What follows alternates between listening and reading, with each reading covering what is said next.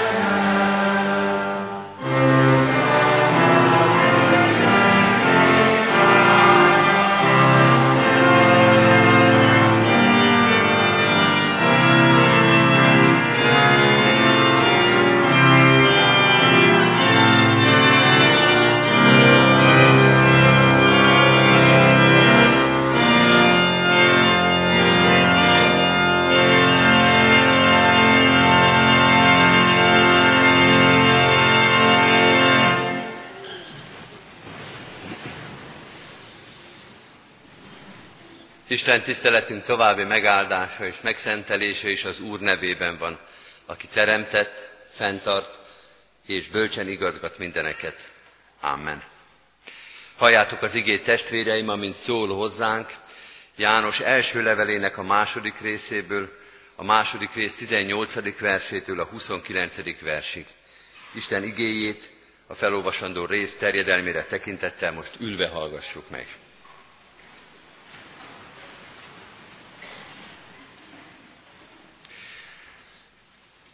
János első levelének a második részében, a 18. verstől így szól hozzánk Isten igéje.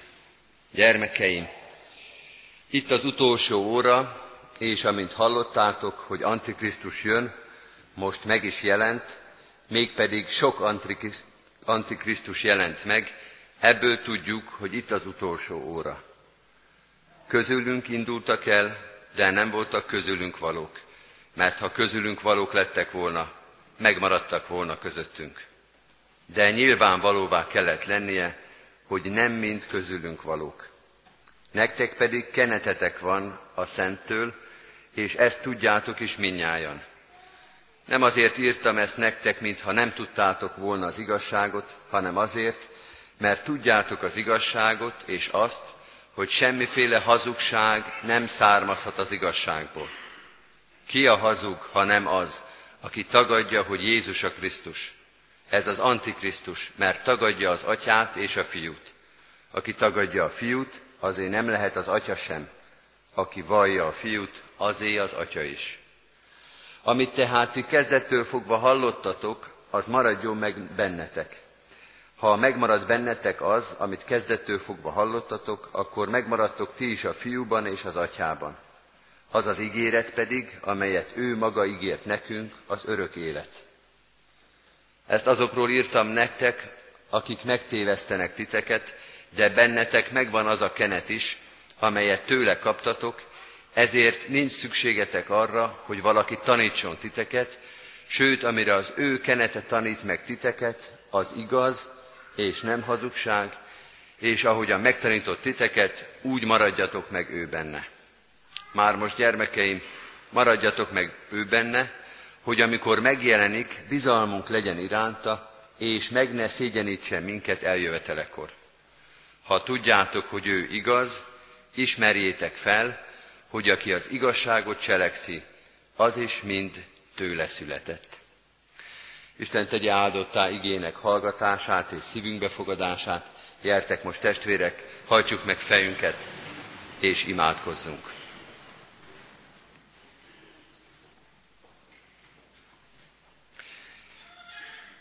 Urunk Krisztusunk, köszönjük, hogy megtalálható vagy ebben a világban. Te is, a Te igéd is, és a Te tanításod is. Hogy itt vagy velünk, hogy közel van hozzánk a Te igéd. Annyi minden van közel ebben a világban, olyan könnyű eltévedni, de Te közel jöttél hozzánk és megszólítottál. Segíts, hogy megmaradjunk ebben a kapcsolatban. Segíts, hogy mindig halljuk a Te igédet hogy mindig értsük a Te szavadat és üzenetedet. Bocsáss meg, amikor ezt nem tettük. Nem értettünk Téged, nem is hallgattunk Téged, nem is figyeltünk rád. Pedig itt voltál, közel voltál akkor is.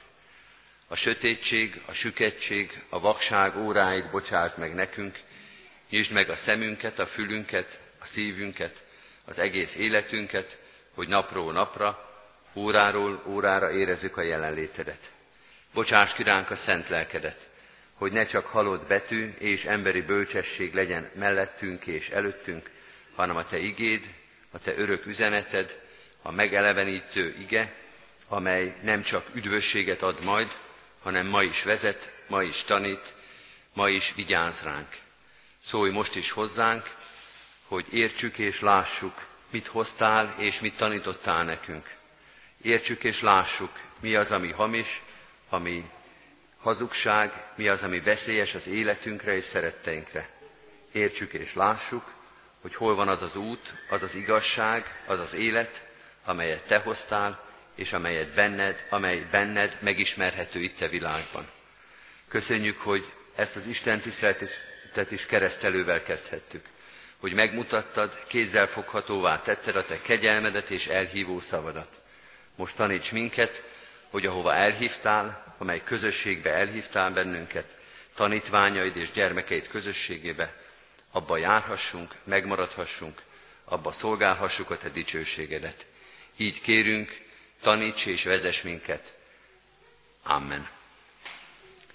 Készüljünk az ige hirdetésre testvéreim a 379. dicséretünkkel, énekeljük ennek az első és ötödik verszakát, tehát két verszakot, az első emlékezzél Úristen híveidről. Első és ötödik verszakot énekeljük.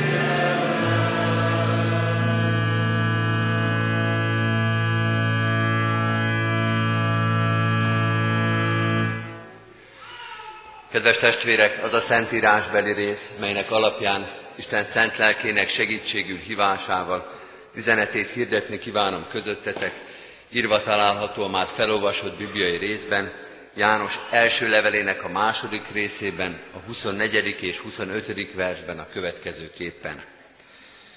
Amit tehát ti kezdettől fogva hallottatok, az maradjon meg bennetek ha megmarad bennetek az, amit kezdettől fogva hallottatok, akkor megmaradtok ti is a fiúban és az atyában. Az az ígéret pedig, amelyet ő maga ígért nekünk, az örök élet. Eddig Istennek írott igéje.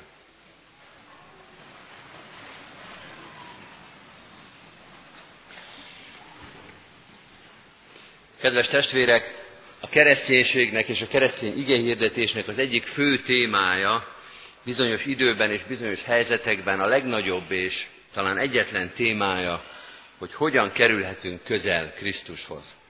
Hogyan jutunk hitre, hogyan leszünk keresztényekké. A megtérés, ezt a szót használjuk általában erre a folyamatra, vagy erre a fordulatra. A megtérés, a hitre jutás, az igaz hit és az igaz Krisztus megismerése az új szövetségi levelek között is, és a keresztény egyház történetben is azt látjuk, hogy az igehirdetésnek ez egyik fő centruma és fő iránya. Fontos is, és minden időben aktuális is. Az azonban, amelyet János első levelében olvasunk, ennek a történetnek egy másik fejezetéről szól, nem mondom, hogy a másik pólusáról, de bizonyos értelemben egy másik irányról, nem arról, hogy hogyan válunk keresztényé, hanem arról, hogy hogyan maradunk meg kereszténynek. A Jánosi gyülekezetek, amelyek ezeket a leveleket először olvasták, már a második, harmadik generáció kereszténységéhez tartoztak. Tehát olyan gyülekezetek voltak, amelyekben a keresztények, az ott élő gyülekezettagok már esetleg keresztény családba születtek bele, és gyerekség óta keresztény hitben nevelkedtek, vagy legalábbis nagyon régóta voltak benne, és nem csak az volt kérdés, itt a csakon is hangsúly van, hogy az is kérdés volt, hogy hogyan jutunk hitre, hanem már az is kérdés volt, hogy hogyan maradunk meg ebben a hitben. Az első fellángolás, az első szerelem, az első Krisztusra találás után azok az idők is eljöttek, amikor már nem rátalálni kellett Krisztusra, hanem megmaradni benne itt egy kicsit már előre is szaladtam, egy igazi Jánosi kifejezést használtam, megmaradni Krisztus mellett, megmaradni a gyülekezetbe. Kereszténynek maradni, hívőnek maradni, összefoglalva a Jánosi levél ezt a szót, ezt a képet használja, mindig megmaradni a Krisztusban. Két veszély is fenyegette ezeket a gyülekezeteket. Az egyik a keresztény üldözés, amely már kifejezetten arra próbálta rászorítani a gyülekezeti tagokat, hogy tagadják meg a Krisztust, átkozzák meg a Krisztust, tagadják meg azt a gyülekezetet, azt a közösséget, amelynek tagjai voltak, akár kifejezetten erre kérték őket, vagy erre szorították őket, akár a félelem, a szorongás, a bizonytalanság ebbe az irányba sodorta őket, olyan keresztény generációban élünk, vagy olyan keresztény generáció utáni gyülekezeti életben vagyunk, ahol ezt jól érték az itt lévők. Milyen volt az, amikor félelemből, szorongásból, hátratételtől való ö, aggodalomtól emberek maradtak el, tagadták meg a Krisztus, nem merték fölvállalni, tehát ez az egyik iránya a veszélynek, de van egy másik is, a belső veszély, vagy mondjuk így, hogy a tévtanításoknak a veszélye, amikor olyan tanítások kezdenek el keringeni a kereszténységben, amelyek a kereszténységnek a legfontosabb tanításait kérdőjelezik meg. Tehát hitben maradnak, de vajon keresztény hitben-e? Hívő emberek lesznek, akár a mártíromságig, de azt kell mondani az apostoloknak, a tanítóknak, hogy ez hit, de nem keresztény hit. Nem nagyon fogunk most erről beszélni, csak utalok rá, hogy például a Krisztus személyéről van szó. Hát ki az az antikrisztus, ha nem az, aki tagadja, hogy a fiú az Isten, hogy Jézus a Krisztus. Az már nem kereszténység, az nem keresztény hit, hívő élet, hívő gyakorlat, de nem nevezhető keresztény tartalomnak. Tehát van egy külső nyomás, és egy belső eltévejedési veszély is. Azt gondolom, hogy mind a kettő aktuális mind a mai napig, mind ahogy aktuális volt az is, amivel elindítottuk ezt a prédikációt, hogyha arról kell beszélni, hogy hogyan jutunk hitre, akkor arról is kell mindig beszélni, hogy hogyan maradunk meg a már elért és megismert kereszténységben, keresztény hitben.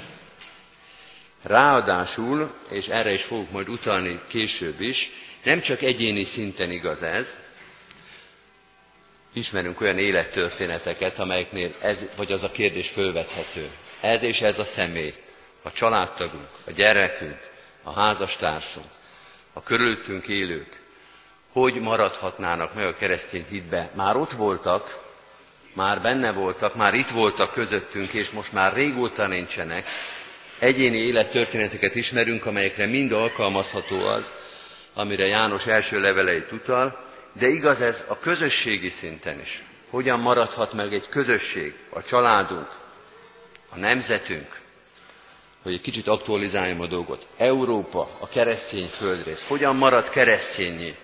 Hogyan marad keresztény hitben? Ez mind ugyanaz a helyzet. A már elértett, a már ismertet, a már megvallott keresztény hitet hogyan tudjuk megőrizni. János gyülekezetei küzdő gyülekezetek, küzdelmekben és kudarcokban gazdag az életük, és bizonyos értelemben szomorúak is. Nagyon szép az a mondat, amelyet János itt utal, egy kicsit szójátékszerű, de érezzük a szomorúságát.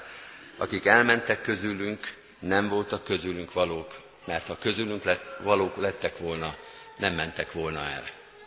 Emberek hiányoznak a gyülekezetből, emberekről, testvérekről, akár szorosan értelembe vett családokról hallottuk, hallották, hogy megtagadták a Krisztust, hogy már más közösséghez járnak, már más közösségnek a tagjai, esetleg szószólói, nagy fájdalom, személyes tragédiák és szomorúságok húzódnak meg ezek mögött, a mondatok mögött. Hát ebben a helyzetben tanítja őket János, a Jánosi levél nem csak ez a néhány kiemelt sor, hanem azt lehet mondani, hogy szinte mind a három Jánosi levél. Az első dolog, amelyet megtanít ezeknek a küzdő gyülekezeteknek, vagy amelyet megfogalmaz nekik, egy tisztázó gondolat, amiről tulajdonképpen eddig is szóltunk, de mégis húzzuk alá, ahogy igaz az, mondja a Jánosi levél, hogy hitre lehet jutni, ebben a világban, ebben az istentelen, Istentől elrugaszkodott világba hitre lehet jutni, ez volt az első nagy ige hirdetés, az első nagy üzenet, ahogy ez igaz volt, úgy az is igaz, hogy el lehet sodródni, el lehet tántorodni a hittől, de meg is lehet maradni benne. Most már erre kell figyelnünk nekünk, mondja a János levél, el lehet sodródni, de meg is lehet maradni a hitben. A keresztény hit, a hitre jutás, az nem olyan, mint egy színházjegy, vagy nem olyan, mint a hajójegy, hogy az ember először megveszi, és onnantól kezdve az mind érvényes és mindig az. Mindig föl lehet lobogtatni, hogy de hát én ott az elején megvettem. Az napi küzdelem, és egyszer valamikor elindult, és az nagyon fontos, de naponta meg kell érte küzdeni. Naponta kérdés, hogy meg tudunk-e maradni benne, vagy elsodródunk, elveszítjük, ellaposodik bennünk. Akkor már sokkal inkább olyan, mint amikor az autó, vagy az autós ezekkel a bizonyos GPS szerkezetekkel, kis készülékekkel közlekednek, hogy folyamatosan mondja nekünk, hogy most jobbra vagy balra. Most előre, most túl gyorsan megyünk, néha ilyet is mond. Most az, hogy akkor újra kell tervezni, most akkor nem jó felé mentünk, most vissza kell menni, de állandóan. Nem az elején mondja be, hogy na ez lesz az úti cél, hanem napról napra, fordulóról fordulóra, helyzetről helyzetre. Nagy az esély, mondja a Jánosi levél, hogyha valaki GPS és vezetés nélkül indul el egy idegen terepen, egy idegen országba, és nem figyeli azt, csak az elején bekapcsolja, de utána nem figyeli, és nem nézi a térképet, és nem figyel oda a vezetőre, akkor az idegen terepen el fog tévedni. Nem annak van az esélye, hogy minden vezetés nélkül mi pont oda fogunk találni a Krisztusi célhoz, soha nem sodródunk le a célról, az útról, hanem éppen az ellenkezőjének. Napi vezetés, napi új információ, megbízható, pontos információ nélkül el fogunk sodródni az útról, eltévedünk, ki tudja, hova jutunk. Ráadásul, és János erről is beszél, nem arról van szó, hogy most szól-e a vezetés, vagy nem szól, hanem hogy az igazi vezetés szól-e. Mert vezető az mindig lesz, állandóan fogják a fülünkbe mondani, hogy merre menjél, erre fordulj, arra fordulj, egyenesen, vissza. Hamis vezetőkkel van tele az út. Bizonyos földrészeken és országokban mindig szokták a turistákat veze, ö, figyelmeztetni az utcán, nem fogadunk fel idegen vezetőt. Attól, mert egy szimpatikus ember odalép, hogy ő majd megmutatja ezt a tájat, hogy egy kirándulás szervez, nem megyünk el akárkivel, mert nem fogunk visszajönni. Nem veszélytelen idegen, ismeretlen, megbízhatatlan vezetőkre bízni magunkat, pedig tele van a terep, tele van a környék. Tehát nem az a legnagyobb baj, hogyha elhallgat a vezetés, hanem hogy a sok vezetés közül nem tudjuk megállapítani, hogy melyik az igaz, melyikre lehet rábízni magunkat és a családunkat. És akkor még belül is van egy kis viszketés, hogy majd mi ügyesek leszünk és egyedül is tudni fogjuk. Nehéz eldönteni, hogy melyik a veszélyesebb, amikor valamilyen megbízhatatlan idegen emberre bízzuk magunkat, vagy amikor azt mondjuk, hogy majd mi. Majd én vezetem az életemet. Majd én mondom, hogy merre kell menni. Nem kell engem vezetni. Nem kell nekem odahallgatni senkire. Tudni fogom. Szétnézek, körbenézek, és megérzem. A megérzéseim, a bölcsességem, az élettapasztalatom, az majd segíteni fog, hogy merre van az úti cél. János azt mondja a gyülekezeteknek, el lehet sodródni, el lehet veszni. Nem biztos, nem automatikus, hogy az ember megmarad a keresztény hitbe, tele van ez a történet bizonyos veszélyekkel, és erre oda kell figyelni. Ez az alap és tisztázó helyzet, de János nem marad meg itt, és mi sem maradhatunk meg, hanem ennél sokkal konkrétabban kell fogalmaznunk, mint ahogy ő is elég konkrét, bár a nyelvezete, megengedem, egy kicsit homályosnak tűnik. Vagyis arra a kérdésre keresünk a választ, hogy mi tart meg minket a keresztény hitbe. Hogyan maradhatunk meg mi kereszténynek? Hogyan maradhatunk meg Krisztusi tanítványnak? János ebben a levélben egész egyértelműen egy dologról beszél, ezért most hadd kezdjem én is tag, én tagadó mondatokkal. Tehát János azt mondja, nem a saját erőnk, nem a saját bölcsességünk, még csak nem is egy másik embernek az ereje, nálunk kiválóbb és szentebb embernek az ereje fog megtartani, hanem az Isten igéje. Az Isten igéje. Amit tehát ti kezdettől fogva hallottatok, az maradjon meg bennetek. Ha megmarad bennetek az, amit kezdettől fogva hallottatok, akkor maradhattok ti is a fiúban és az atyában. A történet, a hitrejutás elején Pál a római levélben azt mondja, hogy a hit hallásból van, a hallás pedig Krisztus beszéde által. Most, két generációval később, János levele azt mondja, hogy a hitben való megmaradás az hallásból van, vagyis a Krisztus beszéde által. Amit hallottatok, az az ige hirdetés, az a tanítás, az a keresztény ige, az fog titeket megtartani. Jó ez az előbbi példa a GPS-ről, ha van egy megbízható ilyen szerkezet, akkor az fog téged elvezetni az úthoz. Nem össze-vissza nézegetni, nem a saját bölcsességedbe bízni, hanem folyamatosan odafigyelni. Ha ahhoz tartod magad, mondjuk, hogy ez mindig így van, ha ehhez tartod magad, akkor ez tényleg elvezet a célhoz.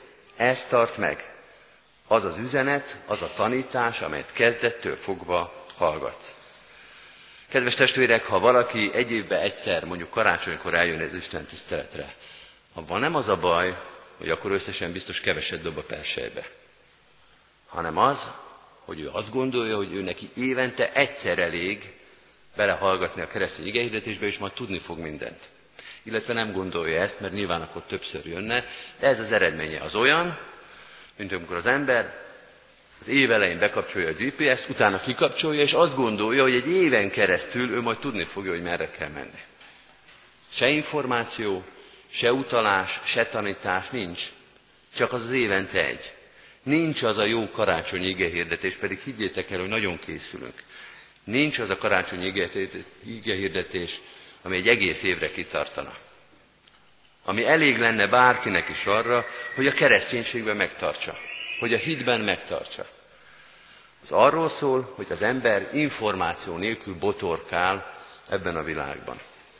János azt mondja, maradjatok meg az ige közelében, a napi kapcsolatban, az ige közelségében. Milyen feladatot ró ez az emberre? Az első, az egyéni, az tulajdonképpen megjelent már, most csak egészen röviden ismételem meg, meg kell maradni az Isten közelségében, az ige közelségében, az ige hirdetés, az ige olvasás, az igei beszélgetés közelségében.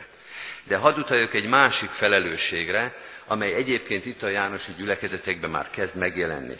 A közösség, a gyülekezet, az egyház feladata és felelőssége az ige hirdetés biztosítása az ige hirdetés biztosítása, hogy szólaljon meg az ige hirdetés.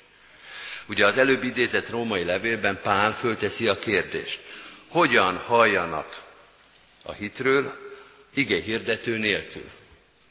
János ugyanezt a kérdést így fogalmazza meg, hogyan maradhatnának meg a hitben ige hirdetés nélkül. Hogyan lehet azt remélni, hogy ige hirdetés, igei találkozás nélkül valaki megmarad az ige közelségében. Emlékezetből? Fejből? Majd én kitalálom, hogy mire gondolhatott az Isten, miközben ő folyamatosan adja az ő igéjét. Az ige hirdetés biztosítása, hogy hallható, érthető, megközelíthető, befogadható igehirdetés legyen az emberek számára, ez a gyülekezetnek a feladata. Nem úgy van az, ahogy az ember egyébként néha romantikus pillanataiban szeretné, hogy megzendül az ég, és közvetlenül az Úristen szól hozzánk, hanem az ige hirdetés. Olyan ige hirdetők, amilyenek, olyan gyülekezetek, amilyenek, emberi gyarlósággal terten, de az Isten igéjét képviselik, mert ez a felelősségük. Ez a feladatuk, hogy minden vasárnap, és minden nap, és minden pillanatban megszólaljon az ige, hogy hozzá lehessen jutni hogy Bibliája, Szentírása mindenkinek lehessen. Van egy társaság, a mi gyülekezetünkben is sokan tagjai, a Gedeon társaság, amelyik ezt a feladatot vállalja. Hogy az ige megközelítése, megtalálása az nem megy írott szentírás nélkül. És kedves testvérek, az egész reformációnak, az egész reformátori gondolkodásnak az egyik fő mozdulata volt az, hogy az igét oda kell juttatni az emberekhez. Nem csak úgy, hogy anyanyelvi hirdetés, hanem úgy, hogy kézbe kell tudni venni a Bibliát. És persze, hogyha kézbe van a Biblia, akkor el is kell tudni olvasni, tehát az egész közoktatás, az egész tanítási rendszer, hogy mindenki tanuljon meg olvasni, az nem azért volt, hogy közismereti tárgyakat tanuljunk, minden elismerése mennek ennek. Hogy Bibliát tudjanak olvasni az emberek. És ha majd tudnak Bibliát olvasni, szükségük lesz másra is. Tehát sok feladata van a keresztény egyháznak, ez egyébként Kecskeméten mindig is nagyon aktuális, mert sok feladatot vállal a gyülekezetünk. De ezt mondja a Jánosi levél. Az első, a kiemelt, a legfontosabb feladata az egyháznak az ige hirdetés. Ha ezt nem teszi, ha ezt nem adja, akkor semmit nem ad a társadalomnak. A tiszta, érthető, hallható, megtalálható keresztény ige hirdetés. Egyénnek és közösségnek. Egyénnek, egy-egy embernek, bárkinek, aki ránk nyitja a templomajtot, bárki, aki az iskolán, az öreg otthonon, a közösségeinken keresztül megtalál minket, igét hirdetni, ez a feladat, de ez a feladat, és hadd utaljak ismét, közösségi szinten is. Hogyan marad meg egy közösség, egy család, egy nemzet, egy földrész kereszténységben? Az ige hirdetés által. Antal Józsefnek az első szabadon választott miniszterelnök volt egy híres mondata, keresztény Magyarországot akartam. Ez egy nagy mondat, bátor mondat, becsülöm is érte, és most is a fontosságát szeretném hangsúlyozni, nem is ellene akarok beszélni, de az, hogy keresztény Magyarország legyen, az nem politikai program, az nem a politikusnak a feladata, az nem egy pártnak a feladata, az az egyháznak a feladata. Senki keresztény igehirdetés és egyházi szolgálat nélkül nem fog itt kereszténységet létrehozni, se megőrizni. Nagy feladata a politikusainknak, hogy az egyházat ebben a szolgálatban segítség és támogassák, de ezt az egyház helyett és az egyház előtt senki meg nem teheti, és nem is teszi meg. A keresztény ige hirdetés. Ezt tart meg, egyént is, és közösséget is. Vagyis, kedves testvérek, amikor János első levele tanítja ezeket a megrettent és sokszor szomorú keresztényeket, akkor tulajdonképpen két dolgot mond nekik. Maradjatok meg a keresztény igehirdetés közelségében, és így maradtok meg a kereszténységben, és a másik, hogy segítsetek megmaradni másoknak is, azzal, hogy az igét hirdetitek. A gyülekezet, az egyház feladata az ige képviselete ebben a világban. Ezt mondja nekik, és ezt mondja nekünk is. Maradjunk meg a keresztény hitbe, és az ige hirdetéssel, az ige hirdetés teljes szolgálatával segítsük azt a társadalmat, azt a világot, amelyben élünk. Amen.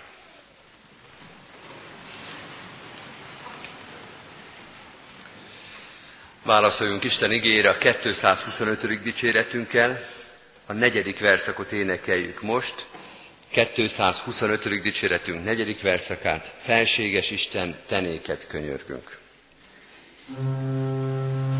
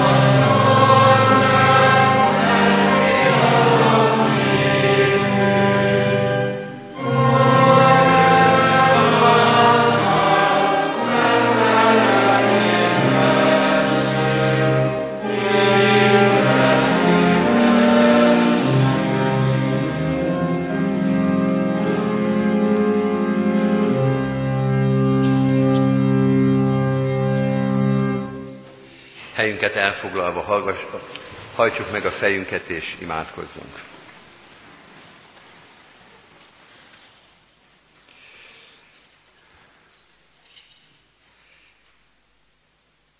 Mennyei atyánk, ebben a forgó, forrongó világban csak a Te igét tarthat meg minket a keresztény közösségben és a keresztény hitben. Hálát adunk a Te megtartó kegyelmedért, hogy a mi szívünk gyengesége, gyarlósága miatt oly sokszor sodródtunk volna el tőled, sőt olyan sokszor el is sodródtunk tőled, elmaradtunk, eltűntünk, elcsendesedett szánkban a hitvallás, de te megőriztél minket. Utánunk jöttél, megtartottál, visszavezettél. Hálát adunk ezért a hűségért. Hadd válaszoljunk a hűségre hűséggel. Az álhatatosságra és a türelemre álhatatossággal, hitvallással.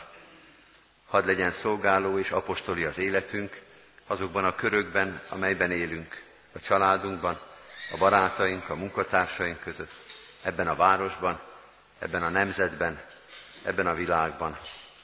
Ha tudjuk szolgálni ezt a világot, az emberi társadalmat, azoknak köreit és közösségeit, az ige hirdetés tisztaságával.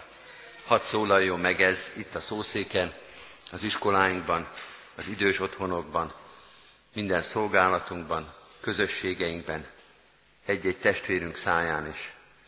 Ha tudjuk segíteni és hívni ezt a világot a te szeretetedhez és kegyelmethez.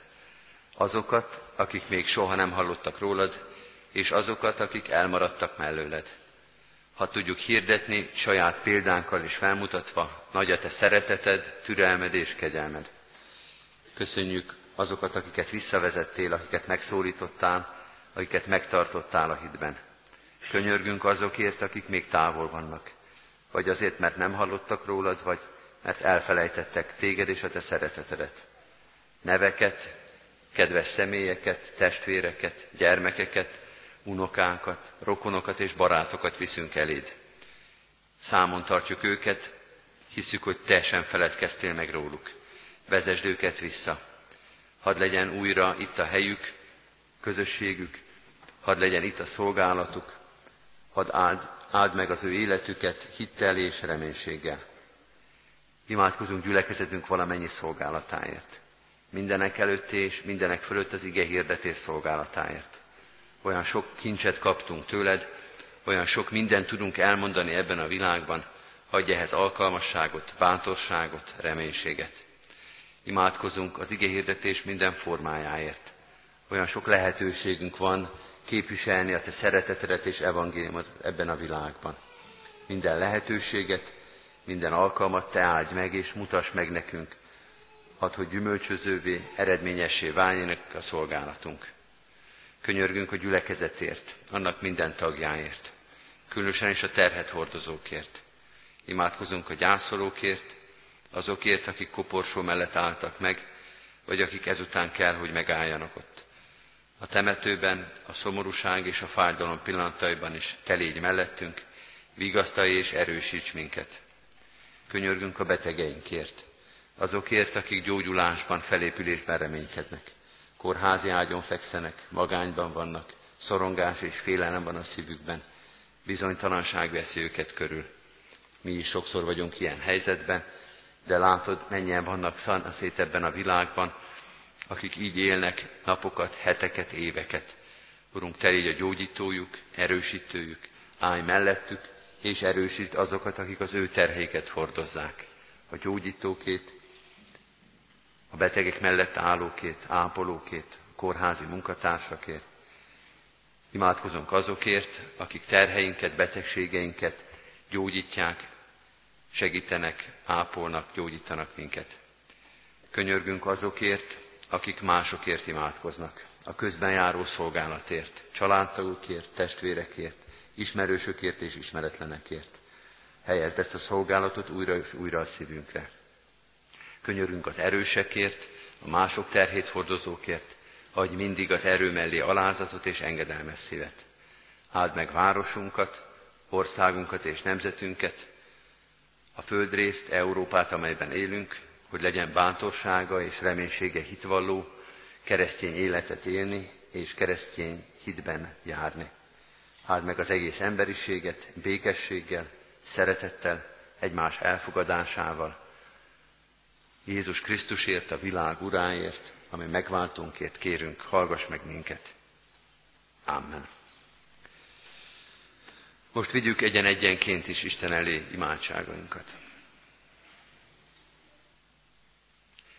Amen. Fennállva és együtt mondjuk el az Úr Jézustól tanult imádságot. Mi, Atyánk, aki a mennyekben vagy, szenteltessék meg a Te neved jöjjön el a te országod, legyen meg a te akaratod, amint a mennyben, úgy a földön is.